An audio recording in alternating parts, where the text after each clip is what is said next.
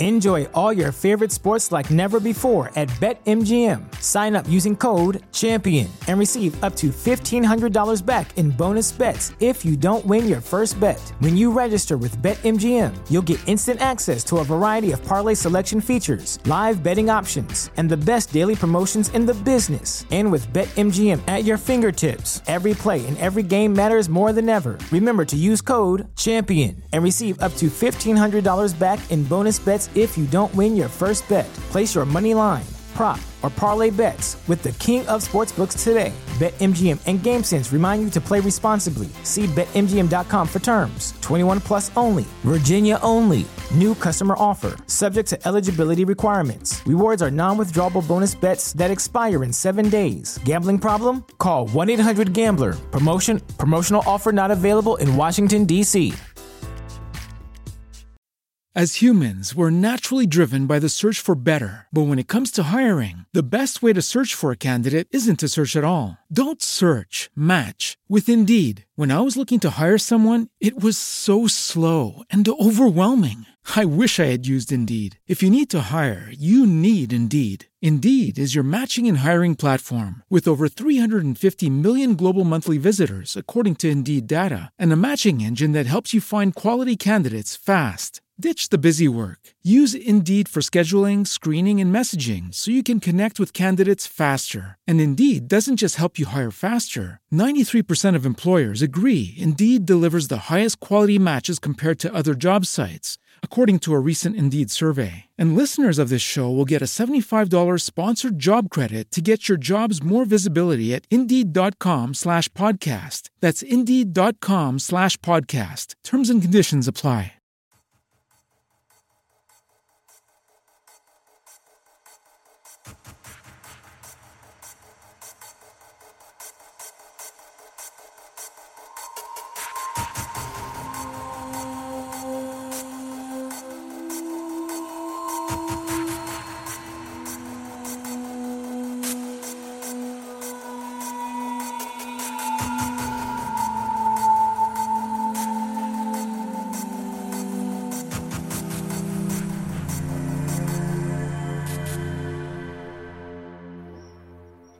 Eccoci live anche questa sera. Ciao a tutti, c'è un po' di ego e pazienza. Salutiamo chi già è collegato, Emilio che è arrivato uno, poi Alessandro Bitetto, Tiera Erde, Michele Sessa e tutti gli altri che ci seguiranno online, offline, nel podcast che poi Omar riprende questa, questa settimana stessa, tra l'altro, per, motivi mm. che vi diremo. Fantascientificas, il podcast più ascoltato della galassia. E poi, se ci volete seguire, siamo anche su uh, Telegram, su Fantascientificas Community. Però un saluto speciale va, a parte Omar e Verusca che conoscete, a Max Baroni dell'agenzia Alcatraz Edizioni che ha gentilmente ehm, ha consentito al non so quanto gentile invito di Verusca di partecipare e di, di parlare appunto di, di, tutte le attività dell'agenzia che sono interessantissime perché appunto pubblicate tutte cose estremamente particolari appunto angoli multidimensionali l'ho chiamati. Max grazie mille. Grazie a voi per l'invito eh, che è stato gentile confermo incredibilmente vedi mi dipingete male No, sì, non sono così cattiva. E allora, appunto, Max è di agenzia Alcatraz, che è appunto una casa editrice piccola ma molto interessante, devo dire molto pugnace e soprattutto ben distribuita, per cui comunque li trovate nelle librerie online e anche nelle librerie di mattoni, come si dice, e se non li trovate comunque potete prenotarli. Uh, è una um, casa editrice che è nata nel 2015, giusto Max? Sì. Ok, ci puoi sì, raccontare sì. un po' come quando nasce brevemente, con che obiettivi? Allora, noi in realtà eh, siamo uno spin-off di un'altra casa editrice, nel senso che la casa editrice principale sarebbe Tsunami Edizioni, che fa saggistica di tipo musicale ormai dal 2008 siamo specializzati in musica rock, hard rock, heavy metal, new wave, insomma le cose un attimino più strane e particolari. E dopo un po' di anni passati a fare quel tipo di libri, eh, ci è venuta voglia di fare altro, essenzialmente di dare sfogo anche ad altre passioni oltre a quella della musica. E quindi abbiamo creato un marchio editoriale nuovo con cui banalmente levarci degli sfizi.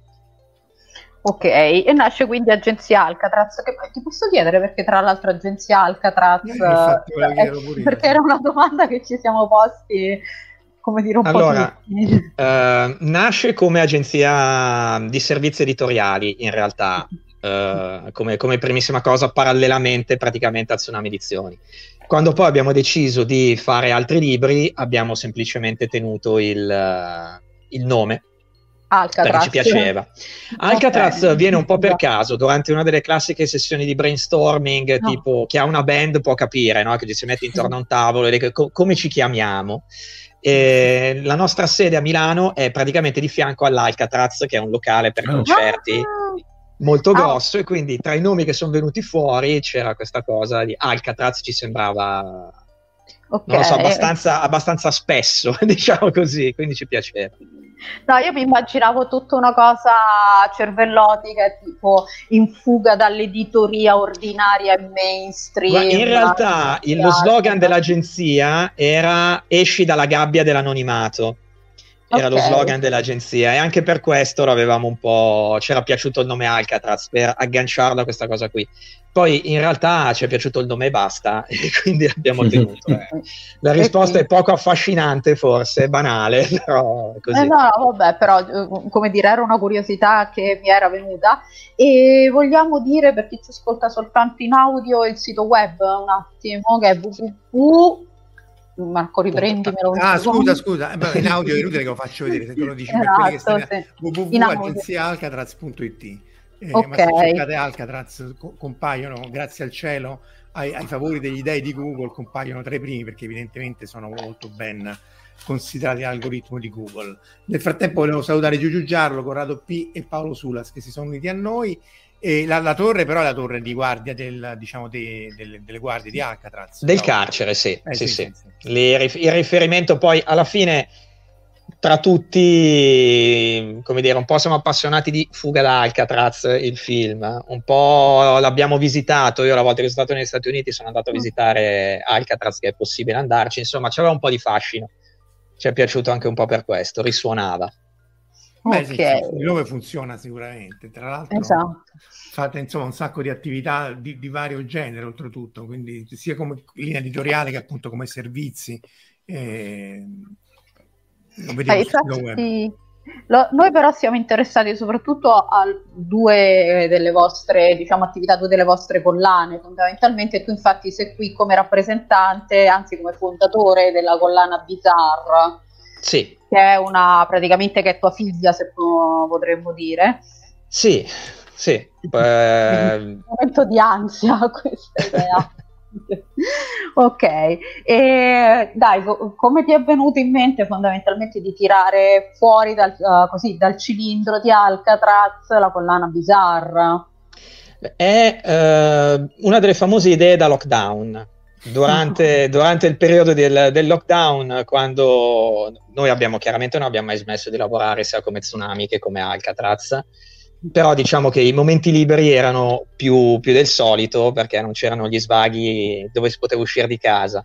Quindi io mi, sono, mi, mi ritrovavo di notte alla fine a navigare in internet, leggere libri, eccetera, eccetera. E tra una cosa e l'altra, anche banalmente spulciando il catalogo, i cataloghi italiani di fantascienza, del fantastico, eccetera, eccetera, ho notato una, una mancanza, una, la, possiamo chiamare una lacuna, che è quella del fantastico francofono.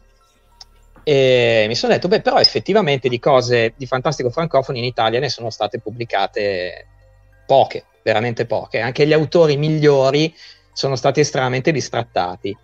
E un nome su tutti, Thomas Owen. Cioè, Thomas Owen, al di là di qualche sporadico racconto apparso qui e là, eh, c'è una raccolta uscita nel 1995 e basta. Sì, che poi Thomas Owens è tra l'altro uno pseudonimo che sembra quasi Sì. di lingua inglese praticamente, quindi Sì. forse si è salvato tra virgolette anche per quello, diciamo uno dei pochi che sono stati pubblicati anche perché sai sembra inglese. Infatti Sì, lui si chiamava Gerald Berthaud in realtà.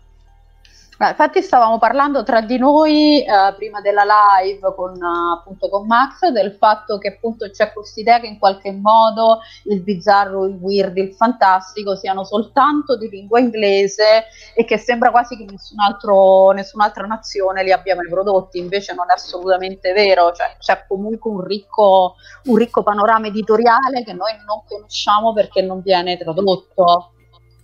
Sì, beh, ma addirittura c'è una scuola belga, cioè, beh, il nome più, più, importante di tutti, Jean Rey ovviamente, però c'era proprio una scuola belga, la scuola belga del bizzarro, la, la chiamavano, infatti anche il nome della collana viene un po' anche da quello, eh, oltre ad essere la traduzione italiana di Weird, eh, mm. anche lì, però chiaramente declinato in un modo che fosse comprensibile in Italia, ma che fosse tra l'altro la stessa cosa sia in inglese che in francese, perché la parola bizarre esiste in tutte e due le lingue con il, col medesimo significato. Eh, però appunto dicevo prima, durante, durante il lockdown eh, ho iniziato ad approfondire il catalogo della Marabout Fantastique, che era questa collana eh, della casa editrice Marabout, eh, attiva dal, la collana attiva dagli anni 60, fine anni 60, fino praticamente a fine degli anni 70, qualcosina prima anni 80. Non dico che la possiamo considerare l'Urania francese, però ci andiamo, ci andiamo abbastanza vicino. Era un grandissimo contenitore di, fantastico e di, di, horror, di gotico, di weird, eccetera, eccetera.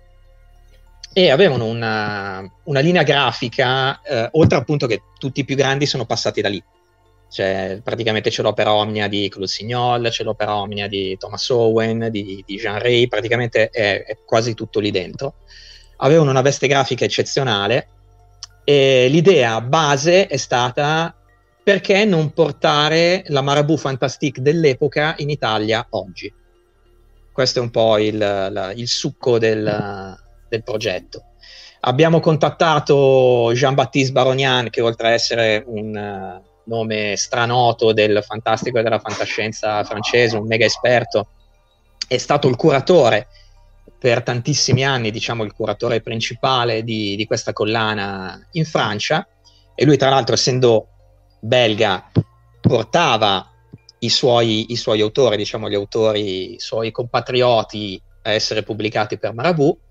Lui ci ha dato un po', un po', di dritte, è stato molto, molto gentile e da lì siamo partiti con diciamo, l'esplorazione di questa, di questa collana a cercare di, di, portare in Italia autori che non erano appunto stati considerati, a mio avviso, a nostro avviso, tanto quanto meritano fino ad oggi. In effetti sto vedendo che la grafica, la vostra grafica riprende proprio la grafica di Marabu. Assolutamente, nel colophon stesso dei nostri libri ehm, è specificato che è un tributo, è assolutamente un tributo voluto e, e riprendiamo le copertine, riprendiamo il font Chiaramente abbiamo modernizzato qualcosa, l'impaginazione è differente, il formato è un po' più grande, la carta è migliore, quelli erano proprio dei classici paperback eh, eh, da, da, viaggi in treno molto, molto economici. Diciamo e... il pulp, uh, se vogliamo il pulp mm. francese, possiamo dire, eh? come le riviste pulp americane. Possiamo... Sì, beh, i francesi avevano anche l- la loro tradizione noir, quindi se vogliamo sì, è una mm. cosa parallela. Il, prima ho detto sì. un po' l'Urania per, per, questo, per, questo, motivo qui, nel senso che no, no, pensavo, scusami, no, pensavo, più alla, scusa, pensavo più alla qualità della carta, diciamo, quest'idea ah, della sì, carta sì, sì. proprio da 4 lire, insomma. Ma infatti erano edizioni molto, molto economiche, tascabilissime, cioè già nostri, il nostro formato è abbastanza piccolo, loro è più piccolo ancora. Cielo. Il vostro formato comunque secondo me è molto bello, devo dire, ha, una, ha quella compattezza. Vabbè, io ammetto che sono tranquillamente ho invitato Agenzia Alcatraz, in particolare Max, proprio perché sono una fan comunque della loro collana bizzarra e poi perché sono anche una fan della loro collana, poi diremo due parole dopo di, sulla fantascienza russa, per cui in realtà ero ero interessata, come si dice, un'intervista interessata. E mm, ci puoi dire magari qualche, qualcuna delle vostre novità, cosa state per far uscire, cosa troviamo a Strani Mondi a cui voi esponete? Allora, eh, il libro che presentiamo in anteprima Strani Mondi è La cantina dei Rospi, prima appunto ho citato Thomas Owen, è un'altra raccolta di racconti di, di Thomas Owen.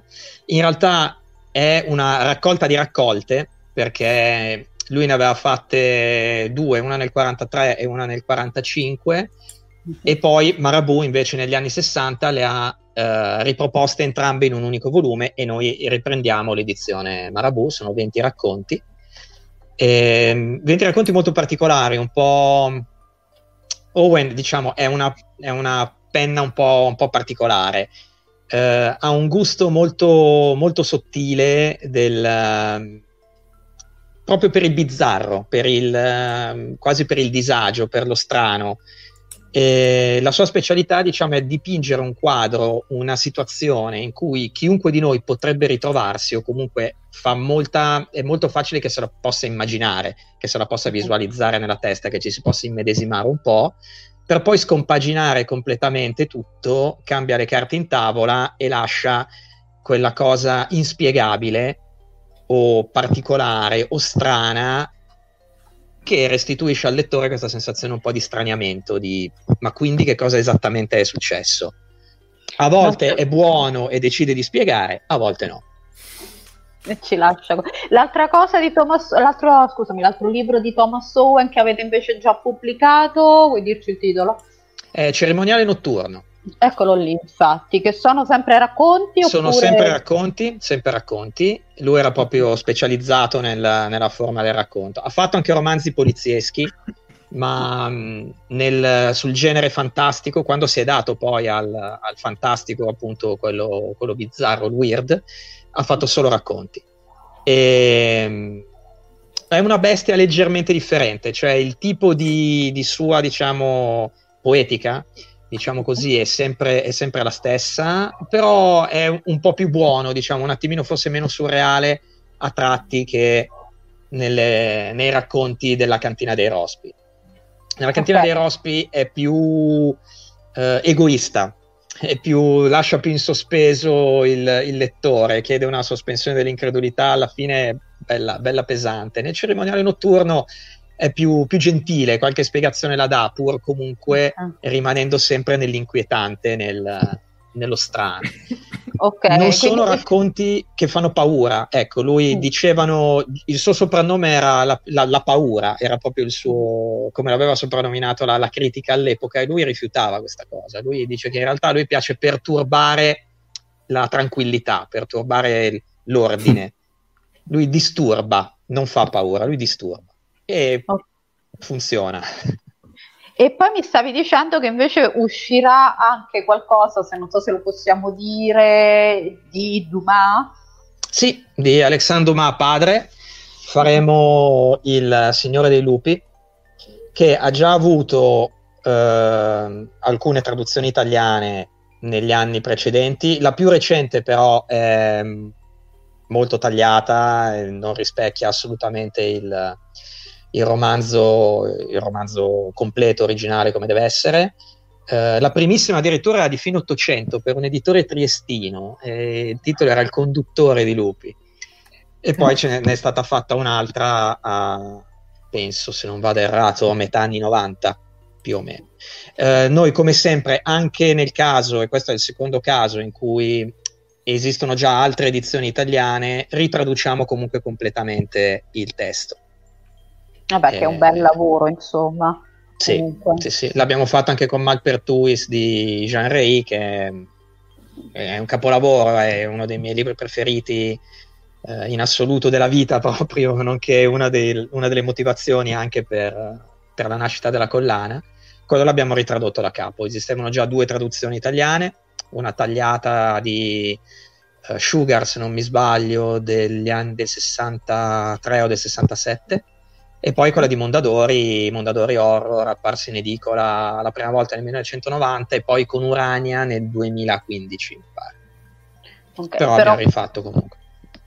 Vabbè, che, il che dimostra che appunto la piccola editoria in realtà è una specie di, alla fine, di atto di amore, perché ti, ti cacci, scusate ho spostato la serie, alla fine ti cacci diciamo in questo ginepraio proprio perché comunque vuoi dare dignità alle opere che ami sì, ehm, noi infatti ecco una cosa che facciamo e come dire non voglio mancare di rispetto a chi invece fa, fa altro, eh, anche perché per dire il Dumas è un ripescaggio di un titolo fuori diritti, Quindi, però noi per il resto, tutto il resto del catalogo, noi tra, compriamo i diritti, paghiamo i diritti per le opere, eh, non, eh, non, andiamo solamente a ripescare cose, cioè c'è anche un impegno economico abbastanza impegnativo dietro, che infatti rende tutto il viaggio un po' più faticoso. Oh, anche perché poi va detto che è ovvio, ma insomma, che so, i vostri libri sono di carta, cioè non sono, sì. eh, cioè, non sono ebook, eccetera, che sì, bello, tutto bello, però la carta è la carta e quindi comunque però è chiaro che poi eh, Berusca citava la distribuzione, insomma c'è tutta una serie di problemi di logistica, la stampa, il magazzino, cose che magari per voi sono ovvie, ma non, anche forse per chi ci ascolta, ma fino a un certo punto, insomma, quindi... Eh... Beh, poi ultimamente i costi sono aumentati veramente, veramente tanto e noi infatti stiamo cercando di mantenere i prezzi di copertina sempre uguali, sempre invariati.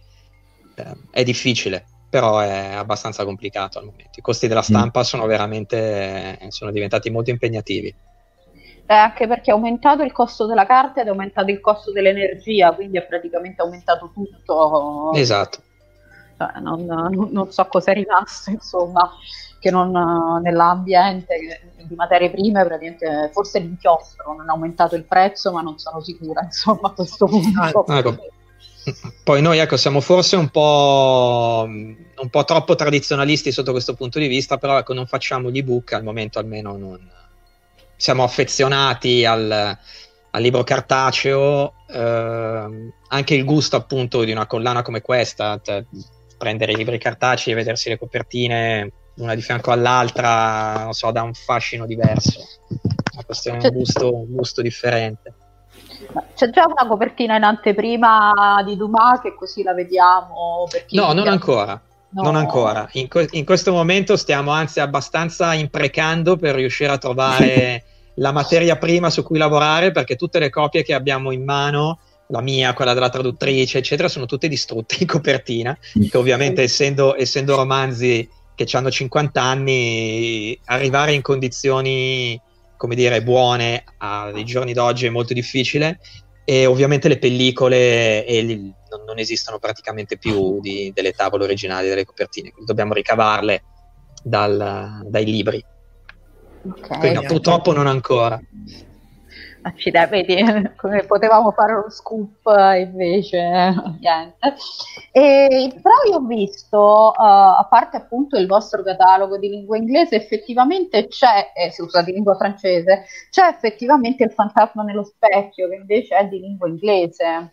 Sì, eh, diciamo che io mi sono dato due eh, sentieri da percorrere con Bizarre, diciamo, due linee da seguire e sono abbastanza rigido su quelle. Una è la riscoperta o di autori francofoni, specialmente belgi, che sono la mia passione, mm-hmm.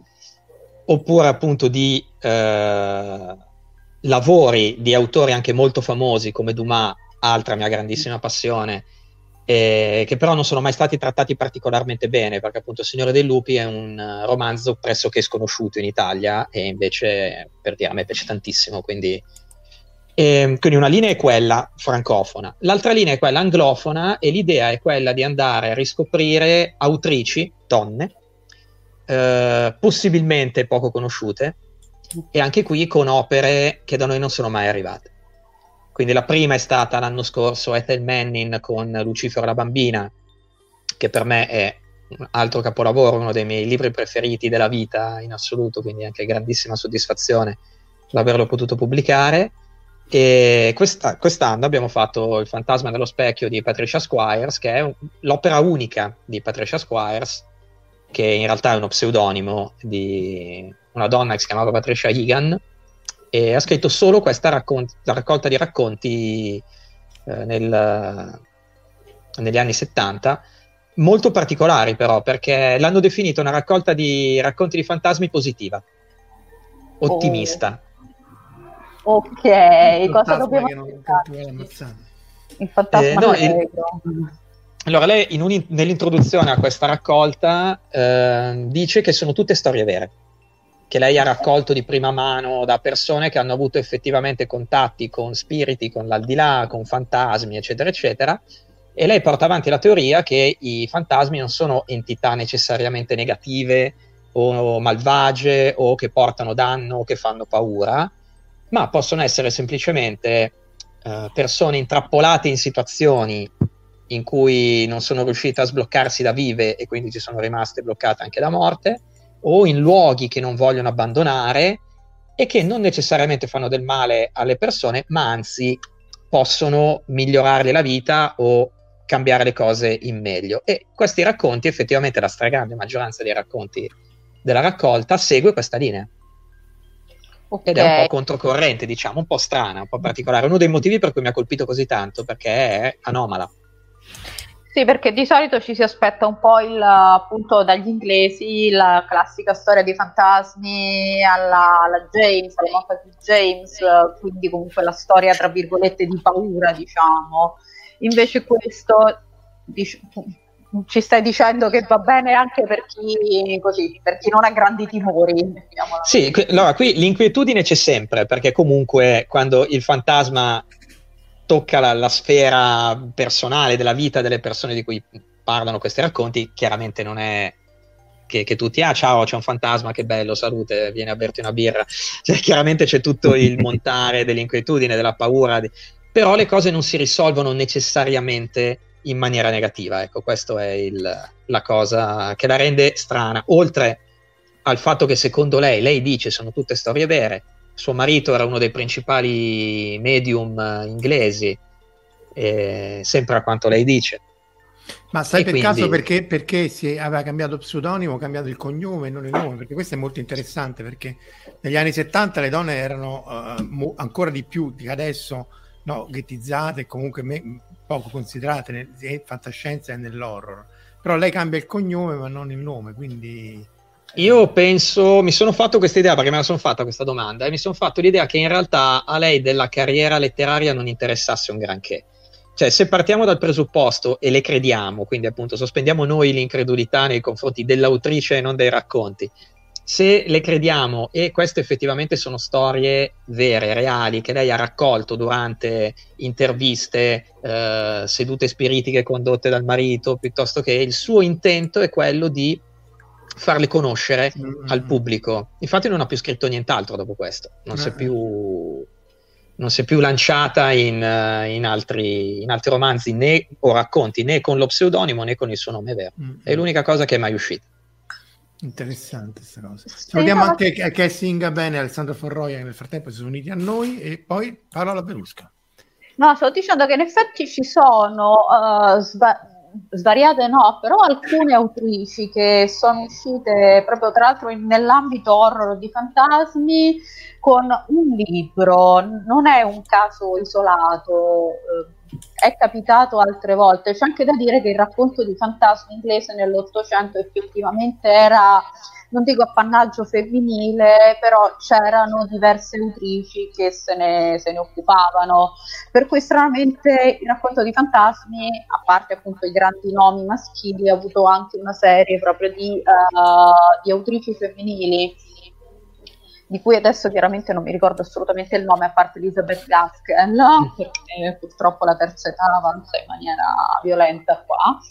E, ehm, Beh, però... poi ci sono anche i paradossi come per esempio Ethel Manning che è l'altra autrice che abbiamo, che abbiamo tradotto con Lucifero la bambina dove Lucifero la bambina è l'unico romanzo fantastico che l'abbia mai fatto ma in realtà va a inserirsi in una produzione letteraria di più di 100 titoli lei era una, una scrittrice di una prolificità impressionante, ma questo è l'unico romanzo ascrivibile al, al, fantastico che l'abbia mai fatto. Poi in realtà è tanto ascrivibile al fantastico quanto uno stella rossa alla fantascienza, cioè è più un, un romanzo politico, se vogliamo, che solo una storia fantastica. Quindi forse il motivo è questo: lei era un'attivista politica anarchica, antifascista, femminista e questo è un po' un, un, tentativo di infilare tutte queste tematiche in un contesto fantastico, però è l'unica cosa che ha mai scritto Era nel genere. Inglese, americana, di che? Inglese, inglese.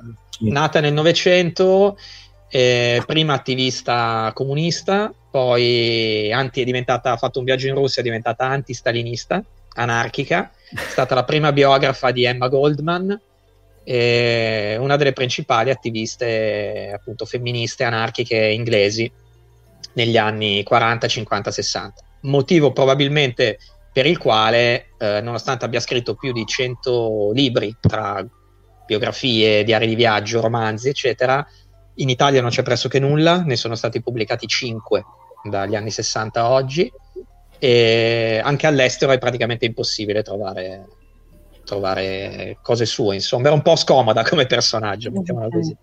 Ma questi come, come li andate a pescare? Nel senso che essendo eh, autori poco noti, cioè, è chiaro che voi siete espertissimi, quindi va bene, però insomma anche andare a ritrovare queste autrici, questa che appunto ha scritto solo un libro, di, eh, co- come, come, li... Que- no, Lucifero la bambina in particolare, eh, bisogna ringraziare la nostra traduttrice che è Stefania Renzetti, che tra l'altro è quella che ha tradotto proprio Lucifero la bambina.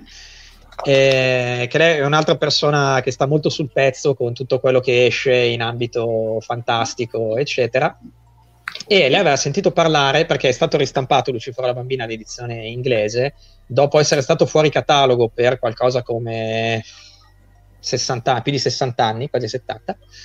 Eh, è stato ristampato eh, recentemente in Irlanda, se non vado errato, comunque un, tre anni fa più o meno.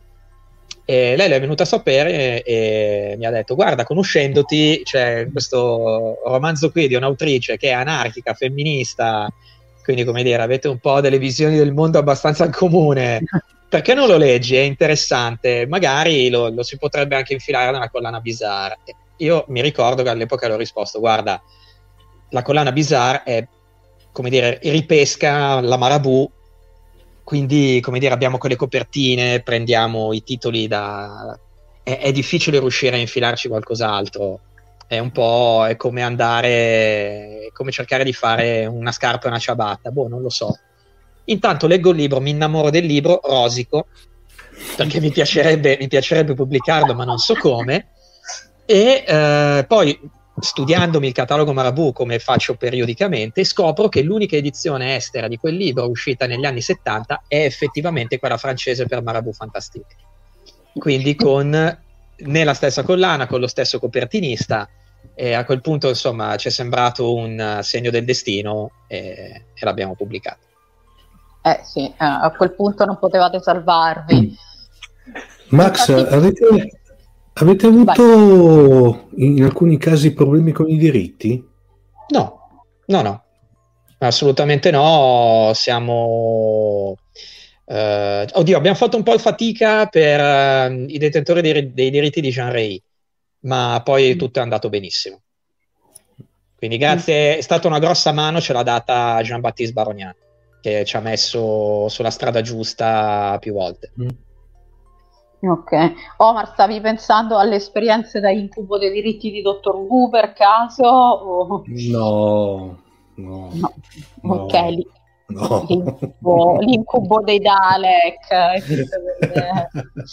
quelle, cose lì, praticamente, o l'incubo della Spectre di 007 che per riuscire ad avere i no, Adesso la fortuna è che ci sono del, cioè, essendo quasi tutti autori, soprattutto quelli più grandi, tipo appunto Jean Ray, Thomas Owen, ci sono proprio delle state che gestiscono mm. tutto il loro catalogo per conto degli eredi. E quindi. Mm sì, ecco, non è facile, non è stato facile agganciare loro, però anche qui ecco, ci ha dato una mano la, la federazione per uh, il, uh, il, mantenimento della lingua vallone belga, che è praticamente come se fosse un ente preposto al, um, alla cura del loro patrimonio letterario e anche loro ci hanno dato una grossa mano nel uh, trovare chi aveva i diritti e, e tutto, quindi andata okay. bene, bene, ecco, insomma, è stato meno complicato che sento storie dell'orrore da altri colleghi, altri editori, bene. spesso e volentieri. Sì, sì, no, ci, ci, raccontano cose anche dall'altro lato. Cioè, io mi ricordo un autore di fantascienza di cui non farò il nome, che gli ho detto, ah, che bello, è uscito questo tuo libro in italiano, e lui fa, io non ne so niente, a me nessuno mi ha pagato i diritti. Ecco. E Ops. A volte, a volte, è complicato raggiungere le persone, a volte è complicato raggiungere le persone, a volte è impossibile, è letteralmente impossibile perché molto banalmente nel caso di Patricia Squires, Patricia Squires è irreperibile, molto probabilmente deceduta, non ha più altri libri in, in, catalogo, il suo libro, l'ultima edizione che esiste, è, un, è, del 1990 di un editore che è fallito. Lì noi ci mettiamo ovviamente, in quel caso ci siamo messi a disposizione degli eventuali aventi diritto, ma che con tutta probabilità non, non verranno fuori mai perché eh, non ci sono.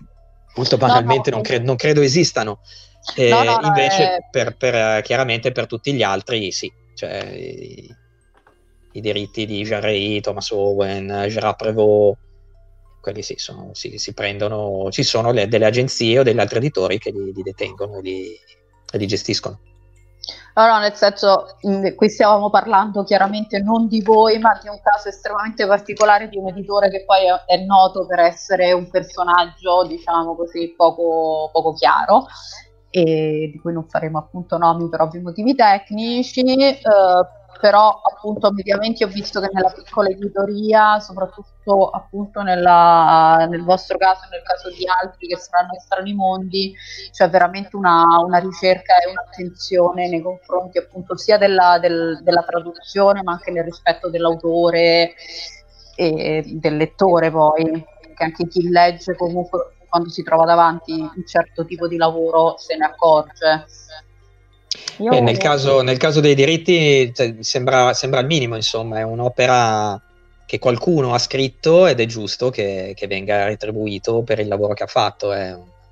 Sì, sì, no, quello sì. Poi se, appunto nel caso di autrici scomparse, che anche da, tra l'altro è da romanzo già proprio quello che ci racconti dell'autrice a questo punto, nel senso un'autrice sparita nel nulla, eh, come quella volta che appunto sparì Agatha Christie per dieci giorni e nessuno ha mai saputo che fine ha fatto, insomma, poi è tornata, ma nel caso invece, in questo caso è proprio sparita e se ne sono perse le tracce, è veramente una cosa da...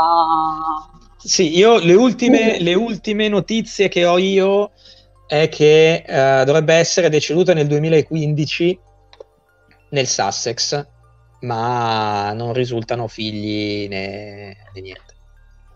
Sì, Però serie... perché c'è stato, c'è stato un pazzo bibliofilo inglese che è andato proprio a cercare chi fosse.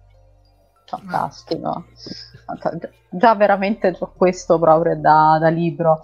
Io però ti volevo chiedere un'altra cosa di cui abbiamo appunto di cui abbiamo poi parlato, nel senso che appunto ci stavamo chiedendo sempre appunto rispetto a questo fatto del del weird, dell'horror, del fantastico in generale, sempre visto come inglese e del fatto che appunto comunque altri, altre nazioni, altre lingue, altre culture, pur restando nell'ambito europeo, hanno un, uh, un, approccio diverso e appunto non parliamo soltanto di ok scrivo in inglese, scrivo in italiano, scrivo in tedesco, scrivo in francese, ma proprio un modo diverso di gestire il bizzarro e il fantastico. E quindi ci stavamo chiedendo appunto cosa distingue la, diciamo così, la, il bizzarro, il weird inglese dal poi il bizzarro uh, in lingua francese. C'è qualcosa in particolare che tu hai notato?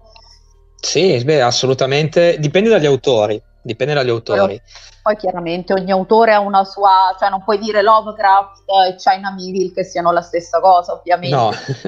ogni autore ha il suo però appunto in generale nell'ambito proprio macro, se vogliamo dire, se hai notato delle grandi sostanziose differenze appunto, delle tipicità se vogliamo, degli autori in lingua francese?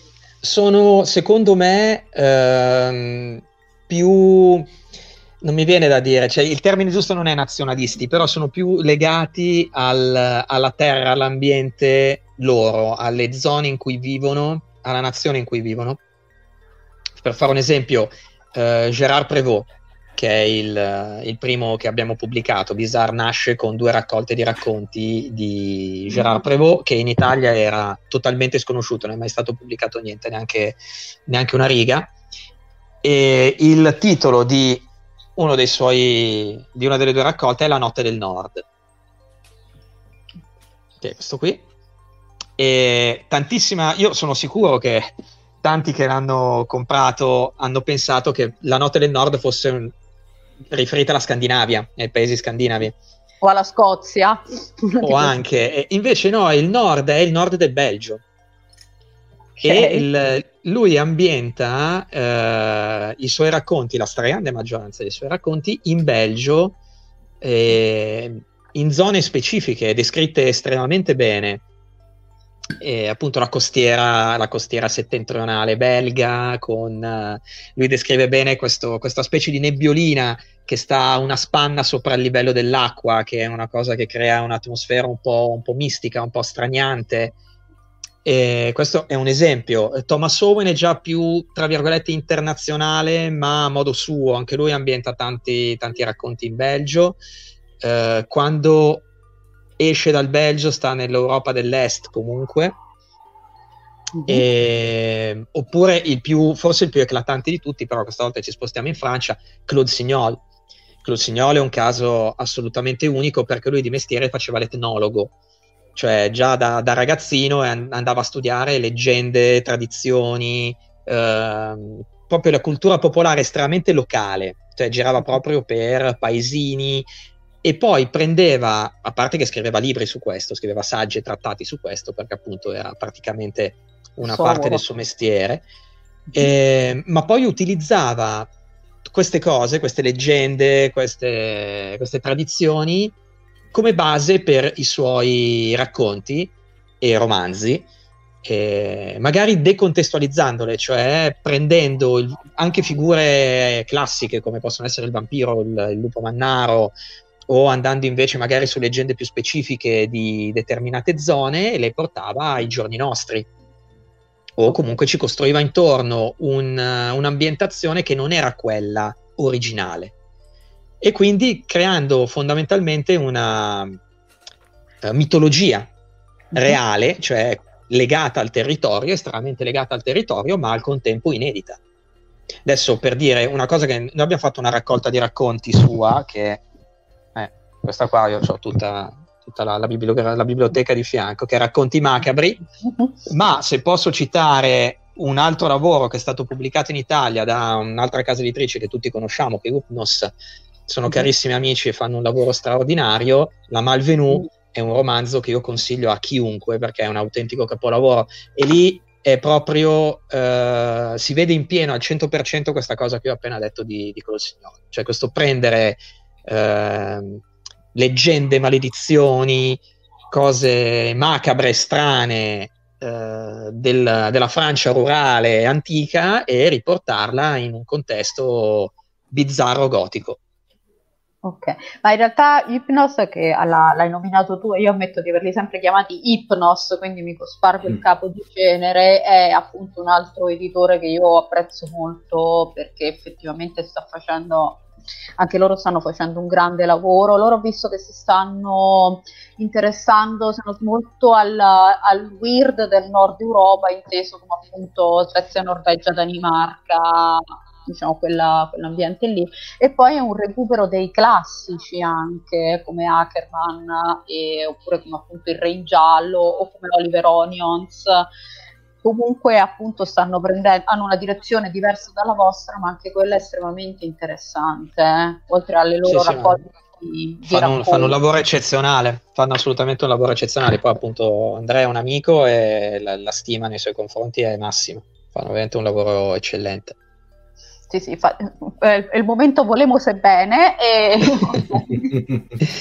Beh, guarda, se posso essere onesto, io una cosa che non... Um, allora, io non, noi come agenzia Alcatraz, io personalmente non, non facciamo parte di quello che si può dire il mondo del fantastico in Italia, siamo degli outsider uh, fatti e finiti, del, dei lettori, Beh, però, degli appassionati. Outsider fino a un certo punto, perché con tutti i libri che avete tirato fuori eh... Sì, p- però come dire, non, non, ci sentiamo parte dell'ambiente, ok?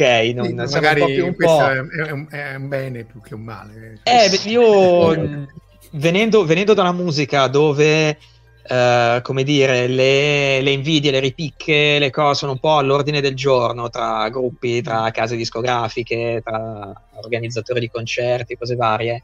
Eh, io invece ho un, um, ho un, approccio disgustato da, que- da, queste cose, ho un approccio diverso che è quello del... Uh, io quando vedo qualcuno che fa qualche cosa che mi piace, io lo, lo, lo, spingo se posso, perché siamo tutti sulla stessa barca alla fine, siamo tutti degli appassionati, nessuno sta facendo questo tipo di libri per diventare ricco. perché no. allora vuol dire che abbiamo sbagliato tutto e siamo una manica di deficienti in Italia a cercare di fare queste cose per fare i soldi. Quindi siamo tutti sulla stessa barca, siamo tutti appassionati e, ed è bello supportarsi a vicenda e quando qualcuno fa qualcosa che piace, che ti piace, dire vai a leggere lui ha fatto qualcosa che mi piace. C'è anche oh, Emanuele, eh? salutiamo Emanuele Manco che, che si è unito mm. a noi. E... Guarda, quello sicuramente, poi chiaramente con tutti gli ambienti in realtà lo sai, più, uh, più diventano piccoli, più diventano specializzati, poi chiaramente si formano questi, eh, queste invidie, queste rivicche, eccetera. Eh, però di base sì, uno dice ok, io in realtà voglio fare il mio lavoro, lo voglio fare bene, ammiro chi fa il suo lavoro bene e sono lontano da tutte queste cose che sono un po' diciamo infantili Mm. Mettiamola, mettiamola, così, e però io ho visto che alla fine purtroppo sono, sono presenti in tutti gli ambienti, cioè dove giri giri e ti ritrovi con uh, appunto queste cose un po' da, da scuolina se vogliamo. Diciamo che eh, stavo pensando, mh, mm, quello che tu dicevi in merito appunto al collocare poi geograficamente le cose, forse a noi sembra strano perché eh, tra virgolette abbiamo una tale familiarità con poi le location, passami il termine, appunto inglesi per esempio, che ci sembra strano quando lo fanno appunto quando avviene in una narrativa in una lingua diversa da autori che non conosciamo. Se però comunque pensiamo alla brughiera inglese, a tutte le volte che viene descritta dai vari autori, oppure se pensiamo comunque appunto a, a Lovecraft, che adesso Lovecraft è diventato praticamente mainstream, in queste sue descrizioni molto dettagliate poi di questa provincia piccola e opprimente americana, in realtà comunque la, la geografia è molto presente probabilmente a noi fa esotico perché è un tipo di geografia a cui siamo abituati, se vogliamo. Ma sì, più che altro anche perché magari uno non si aspetta che ehm, le Fiandre possano essere inquietanti. Per dire, noi siamo, siamo, abituati appunto alla brughiera inglese o al New England piuttosto che comunque le zone americane o il Maine per chi legge Stephen King. Però quando uno pensa alle Fiandre non pensa che nelle Fiandre può esserci una, una casa come era Malpertuis di, di Jean Rey e il, la cittadina che sta, le sta collegata, che è anche lì di vicoletti, eh, dedali di stradine, eh, una cosa più, se vogliamo, da vecchia Europa che da, che da Inghilterra. Ma io sono può suonare grande... un po' particolare. Sì, io sono una grande fan dell'horror padano anche perché avendo appunto, che l'hai vissuto esatto eh. e devo dire che effettivamente secondo me non viene un altro di quei tipi di diciamo di location che va come dire riscoperta perché devo dire che da geograficamente da molto mettiamola mettiamola così va Ecco. Beh, se posso, se posso, fare una divagazione e consigliare una raccolta di racconti italiana che ho letto di recente, che è stupenda, ecco. che è Un buio diverso di Luigi Musolino, uh-huh. è proprio incentrata su luoghi eh, strani, particolari, eh, negativi, bene o male tutti in, in, Piemonte o comunque nel nord Italia. I racconti sono tutti ambientati, sono tutti ambientati lì e lui come dire, bravissimo proprio a, a rendere estremamente inquietante una, una, geografia che noi dovremmo conoscere perfettamente. Ecco, esattamente, questo qui è uno dei libri più belli che ho letto quest'anno. Che è fatto di appunto, uh, continuo a dire Hypnos, scusami, Hypnos è sempre loro infatti, quindi lo troviamo anche questo appunto a Strani Mondi. Sì. Giustamente Mafalda ci fa ops, notare che non c'è nulla che supera l'orrore del British Plumbing, che devo dire effettivamente è vero, per chi l'ha vissuto l'horror padano, l'horror delle Fiandre non è nulla in confronto all'idraulica inglese. Ma non è idraulica, è a cosa è attaccata l'idraulica, cioè a cosa non è attaccata l'idraulica inglese. Eh, no, no, no, oggettivamente gli idraulici inglesi sono, sono veramente materia prima da, da, incubo, devo dire. Nonostante tra l'altro abbiamo avuto gli antichi romani, quindi gli acquedotti, eccetera, avrebbero dovuto sapere insomma due cose, ma eh, si è perso, è un sapere che si è perso. E tornando a noi, a parte appunto la collana bizzarra che abbiamo detto è proprio la, diciamo, quello di cui appunto ti occupi in quanto diciamo, principale e forse unico curatore, c'è anche un'altra collana che si occupa di fantascienza che comunque, uh, a cui comunque accennerei un attimo, che è appunto... Oh, oh, oh. Si, si chiama Solaris. Solaris. Si è svegliato Omar sulla fantascienza, sulla fantascienza sovietica improvvisamente. Sono edizioni anche queste molto belle, tra l'altro, uh, a, mh, scusate se lo dico, proprio a un prezzo convenientissimo. So che non si parla di soldi fa brutto, però è vero perché hanno delle copertine rigide, che uno dice ah che bel libro, come dire, che bel librone costoso, invece no. Eh, purtroppo, purtroppo, dovremo abbandonare il cartonato perché eh, non, è, non, è, più sostenibile al momento fare il cartonato. Infatti, mm. l'ultima uscita che è su Marte, che poi in realtà è un omnibus, una sorta di omnibus che raccoglie i due che potete vedere sopra, che sono Stella Rossa e Ingegner Manny, mm. è un po' diciamo un omnibus di Alexandra Bogdanov. E quello è già in brossura, brossura con ali, la qualità è, cerchiamo sempre di tenerla il più alta possibile, però purtroppo non è, più, non è più cartonata.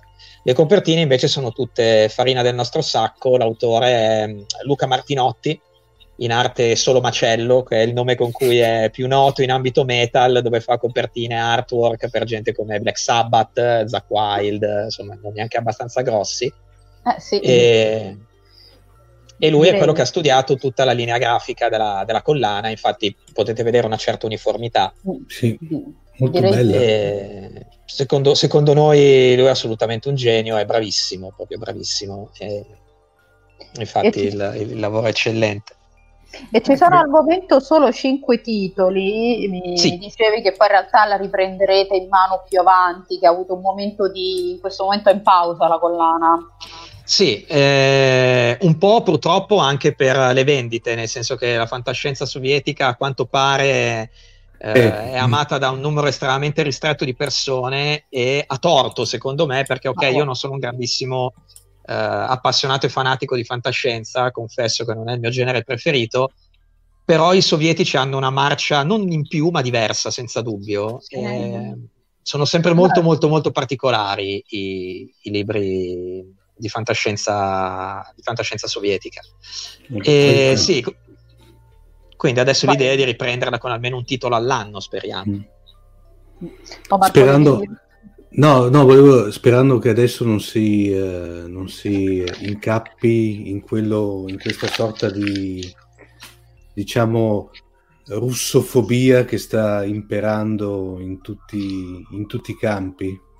Ah, la, mia, la, mia, speranza è che per quanto riguarda non solo l'arte in generale, eh, quindi ci mettiamo dentro chiaramente anche la letteratura, ma soprattutto opere concepite e scritte anche un secolo fa, mm, non lo so, insomma, io diciamo che mm.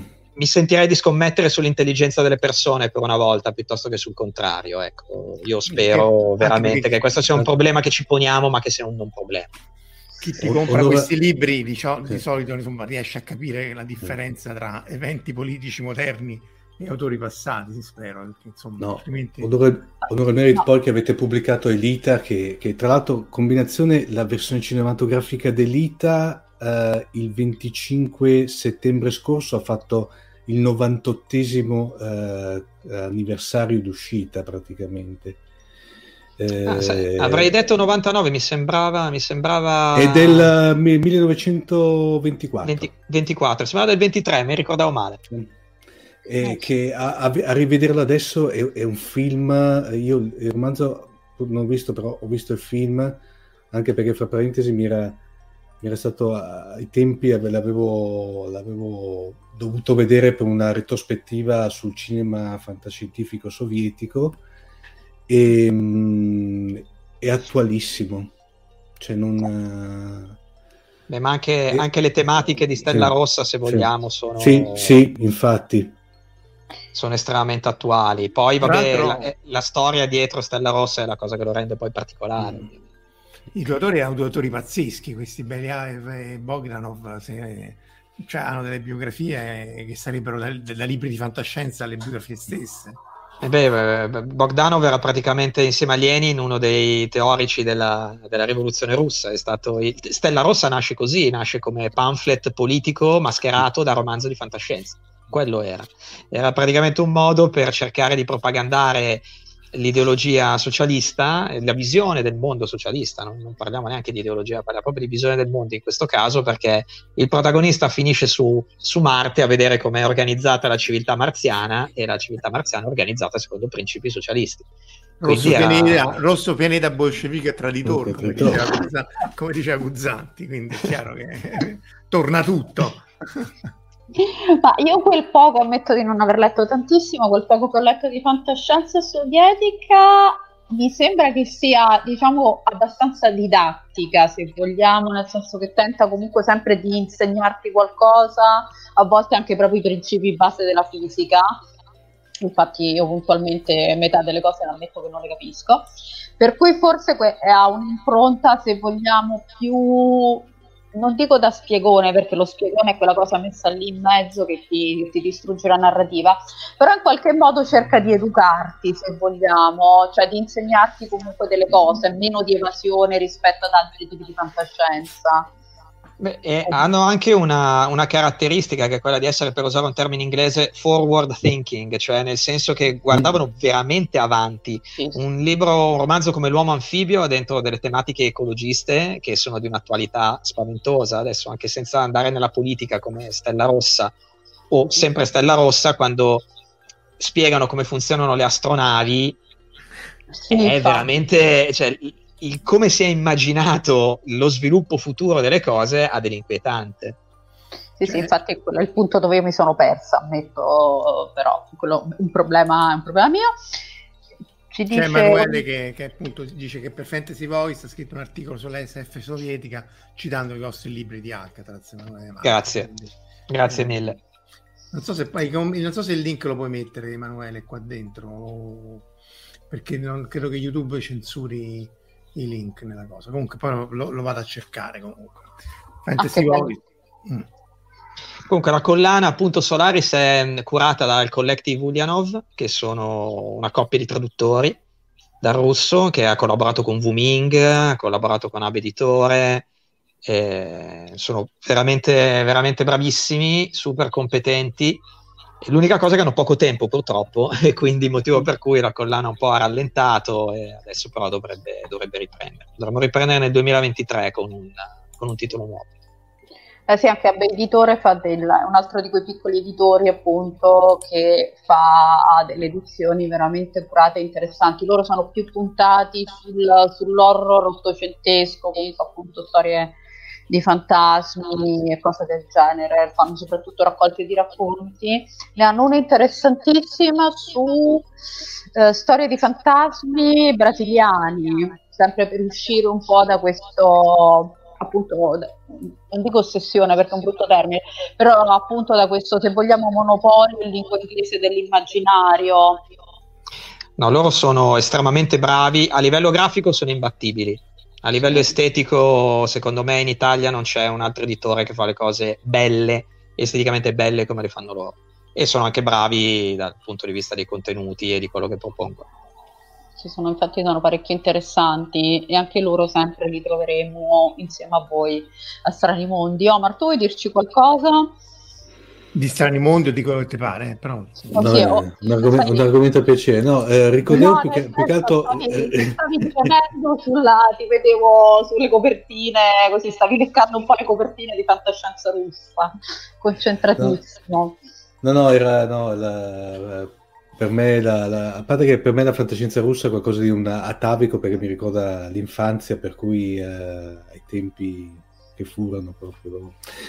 Al di là di quello, no, eh, volevo un attimino velocemente ricordare Stradimondi, visto che sostanzialmente è il prossimo fine settimana, perché ricordiamo velocemente che questa è l'ottava edizione di Stradimondi.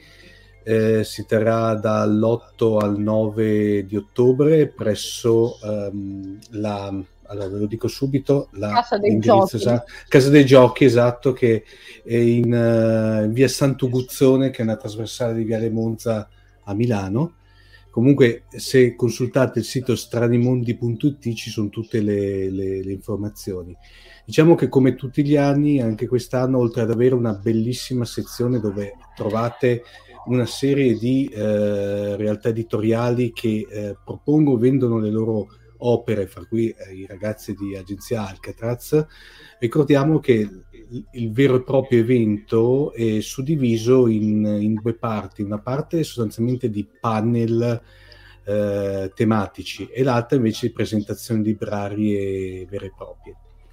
Ecco, Marco sta facendo vedere, questi sono gli ospiti di quest'anno, fra cui beh, Maurizio Maurizio, Manzeri, è, stato, Maurizio è, stato, è stato nostro ospite eh, Già, per ben, due, per ben due volte, se non ricordo male. No, anche, una credo, una sola. Una? Una sola. Dovremmo fare, però sì. aggiornarci. Roberto Vacca, che, sì. è uno dei pilastri della scienza. Eh. Porcarelli, Pisker. No, quest'anno è, è, abbastanza interessante come hanno un bella, c'è una bella line-up. Come, non come... tuttissimi, però ci fermiamo. Sì, non tuttissimi, non sì. Tuttissimi. Eh, non tuttissimi, eh, però sì, abbiamo eh, delle, delle belle cose da vedere, insomma. E appunto troveremo anche Agenzia Alcatraz, nonché appunto gli editori che hanno nominato, per cui troviamo, no, forse Abeditore no, però troviamo No, no, c'è anche Abeditore. C'è anche, anche Abeditore, anche Abeditore sì. E eh, vabbè, quindi io vado in rovina molto semplicemente, così comprando qualunque cosa mi capiti a portata di mano. E, ops, non so se vuoi concludere sì, ci eravamo dati un'ora questa volta perché appunto Max esatto. deve tornare a casa e attraversare le lande desolate che citavano dove stavano esatto. le, le, le, entità orrorifiche e flu- nebbie fluttuanti. Vabbè, se, se avete, non, non, voglio fare come dire il guastafeste, quindi no, se avete ancora, io sono, sto a disposizione, ci sono curiosità che avete che...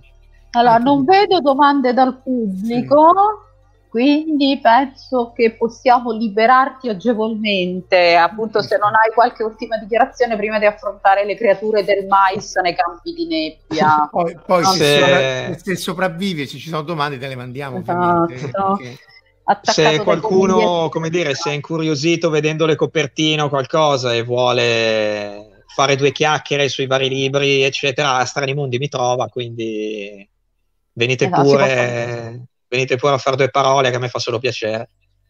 Ok, ti verremo più che altro a svaligiare il banchetto, insomma. Ma più, più che volentieri, infatti, di, di, questi tempi svaligiate assolutamente, perché poi sono iniziative che vanno assolutamente sostenute, e, soprattutto sul cartaceo, su questi perché non, non li chiamerei autori di nicchia perché sono autori molto importanti che però da noi vengono percepiti molto di meno. Quindi questo lavoro che state facendo voi di in qualche maniera portare l'attenzione italiana, che appunto è stata sempre polarizzata verso l'anglofonia, è assolutamente essenziale. Ancora di più in questo periodo in cui poi c'è la caccia alla cultura russa che insomma non è molto condivisibile. No, ma poi è paradossale che uno vede in Francia un autore come Claude Signol considerato come dire, come fosse appunto uno dei massimi autori possibili del genere, e poi arrivi in Italia e trovi Chi? due libri in croce, Signol, ma anche in Belgio Thomas Owen o in generale Jean Ray, cioè Malpertuis è considerato un capolavoro pressoché ovunque.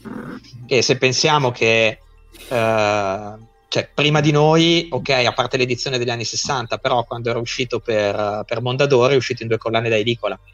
Cioè Malpertuis è dagli anni 60 che manca in libreria sì, noi cioè, per, di... per, me è scandaloso per un libro un valo- con un valore del genere. No, noi viviamo fondamentalmente di ristampe dei soliti quattro, sì. tant'è che Clive Barker, che anche Clive Barker non è certamente l'ultimo arrivato, è sparito da noi per, per decenni, adesso lo stanno ristampando, però comunque eh, abbiamo veramente una, un qualcosa di estremamente limitato, cioè si vive di ristampe di sempre gli stessi autori, adesso appunto c'è Lovecraft che è esploso, quindi 200 edizioni di Lovecraft uh, di tutti gli editori possibili e immaginabili, però appunto come esci un po' dall'autore di moda o quello che è, ti ritrovi a dire ma com'è possibile che non viene ristampato Parker da boh, 20 anni, una cosa del genere? Beh, non, è, non, è, il caso di Cliff Barker, però noi abbiamo un, um, secondo me, un, un, problema, una cosa molto bella da una parte che però è un problema dall'altra, cioè che tantissima fantascienza o tantissimo mystery, che poi è il genere che io personalmente prediligo, diciamo che vengo un po' dal, dal mystery, dal classico al thriller, eccetera, eccetera, che noi abbiamo due collane fantastiche in Italia che sono Urania e il Giallo Mondadori, che pubblicano un, una valanga di materiale, quindi hanno permesso a tantissimi di scoprire nel corso degli anni dei super classici, di autori meno noti, di dare tante, tanto spazio e tanta possibilità, ma poi sono libri che spariscono. Sì. Sono libri che stanno un mese in edicola e poi devi pregare che vengano riproposti o di trovarli sulle bancarelle o negli arretrati da qualche parte. E quindi fondamentalmente non fai un gran favore al, al lettore. Il paradosso è quello, cioè glielo fai ma non glielo fai in Italia per anni uno come, John Dixon Carr, che è un pilastro totale del giallo classico, maestro del delitto della camera chiusa, eh, se volevi leggerti i suoi romanzi dovevi andare a spulciarti tutte le bancarelle possibili per trovare le varie edizioni del giallo Mondadori. Ok, venivano ristampate una volta ogni tre anni, però comunque non potevi andare in librerie e trovare cose che erano oggettivamente dei classici del giallo. Sì e per la fantascienza e un po' per l'horror e così penso che succeda la stessa cosa.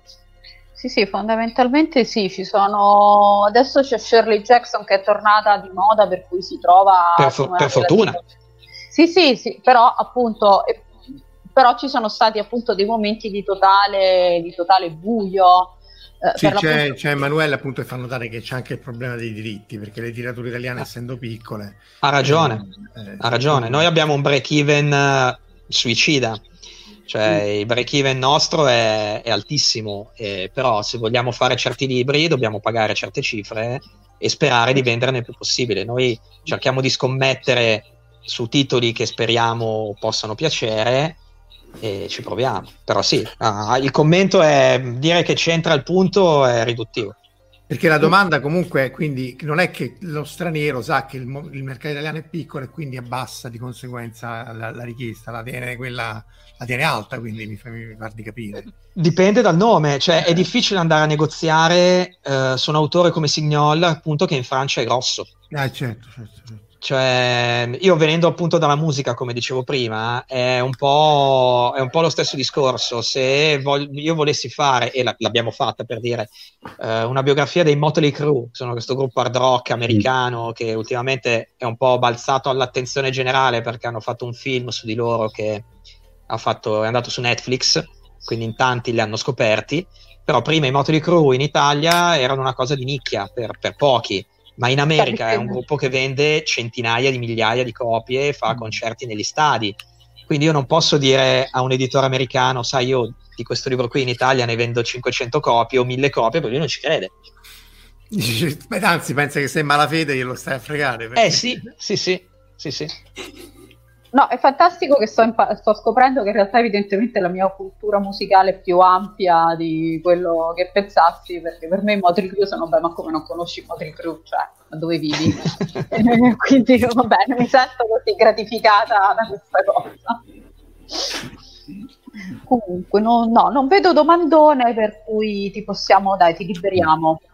Ringraziamo appunto Max e tutti quelli che ci ascoltano, appunto, sia in reale che offline e appunto Grazie a voi. Vuole, chi lo vuole incontrare questa se- fine settimana a Strani Mondi e quindi assolutamente andate a saccheggiargli il banchetto, eh, pagandolo però e eh, non a saccheggiarlo.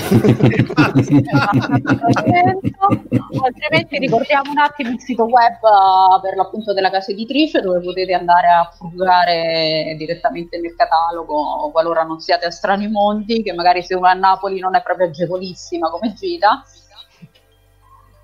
che è appunto www.agenziaalcatraz.it con due A, esatto, con due A, agenzia Alcatraz. Dai. Tra l'altro in questo momento è in preordine, eh, in preordine la cantina dei Rospi, che è il, appunto la prossima raccolta di, di Thomas Owen, che presenteremo a Strani Mondi in anteprima e, però è già ordinabile sul nostro sito e quindi possiamo spedirla prima che arrivi in, in libreria. Figo. approfittatene. Esatto. Di nuovo, grazie a Max, grazie a tutti. Buona Grazie a voi. Alla fortuna di andarci e alla prossima. Ciao. Ciao. Ciao, grazie. Ciao. Ciao. Avete ascoltato Fantascientificast, podcast di fantascienza e cronache della galassia, da un'idea di Paolo Bianchi e Omar Serafiti, con il contributo cibernetico del Cylon Prof Massimo De Santo.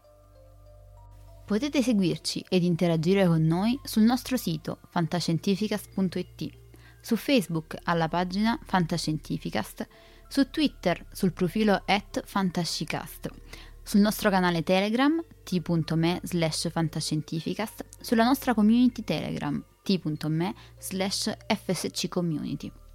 Se siete particolarmente timidi, potete utilizzare la vecchia, cara e affidabile posta elettronica, scrivendoci all'indirizzo redazione at fantascientificas.it.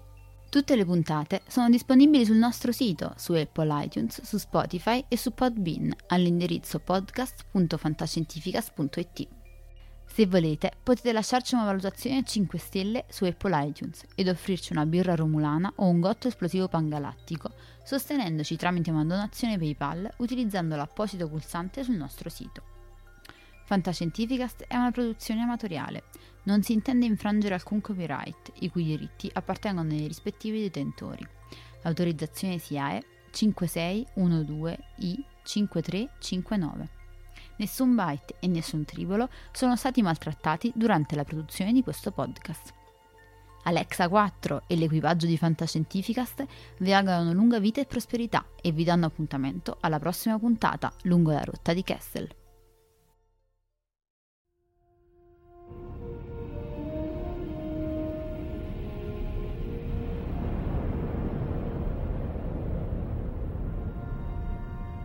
Certo che hanno una gran bella nave. E hanno un capitano ancora più grande. Allora è finita a quanto pare. Io dico che sarebbe il caso che ci muovessimo anche noi. Capitano, ho appena ricevuto un ordine dal comando. Dobbiamo tornare alla base immediatamente. Cambiano equipaggio.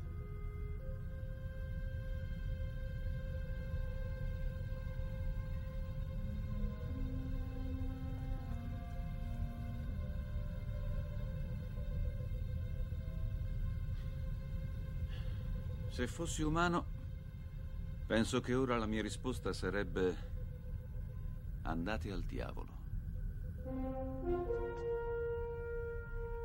Se fossi umano.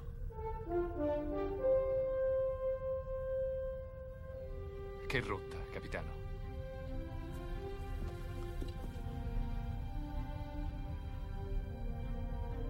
Seconda stella a destra poi dritto fino al mattino.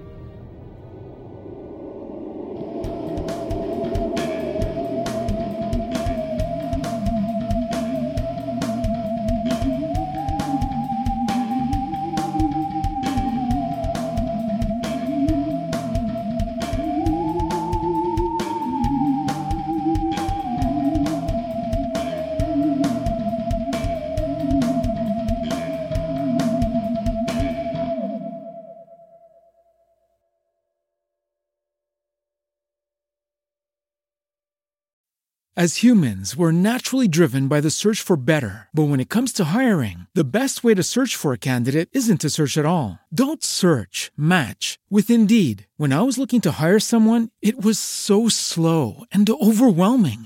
I wish I had used Indeed. If you need to hire, you need Indeed. Indeed is your matching and hiring platform with over 350 million global monthly visitors, according to Indeed data, and a matching engine that helps you find quality candidates fast. Ditch the busy work. Use Indeed for scheduling, screening, and messaging so you can connect with candidates faster. And Indeed doesn't just help you hire faster. 93% of employers agree Indeed delivers the highest quality matches compared to other job sites according to a recent Indeed survey. And listeners of this show will get a $75 sponsored job credit to get your jobs more visibility at Indeed.com slash podcast. That's Indeed.com slash podcast. Terms and conditions apply.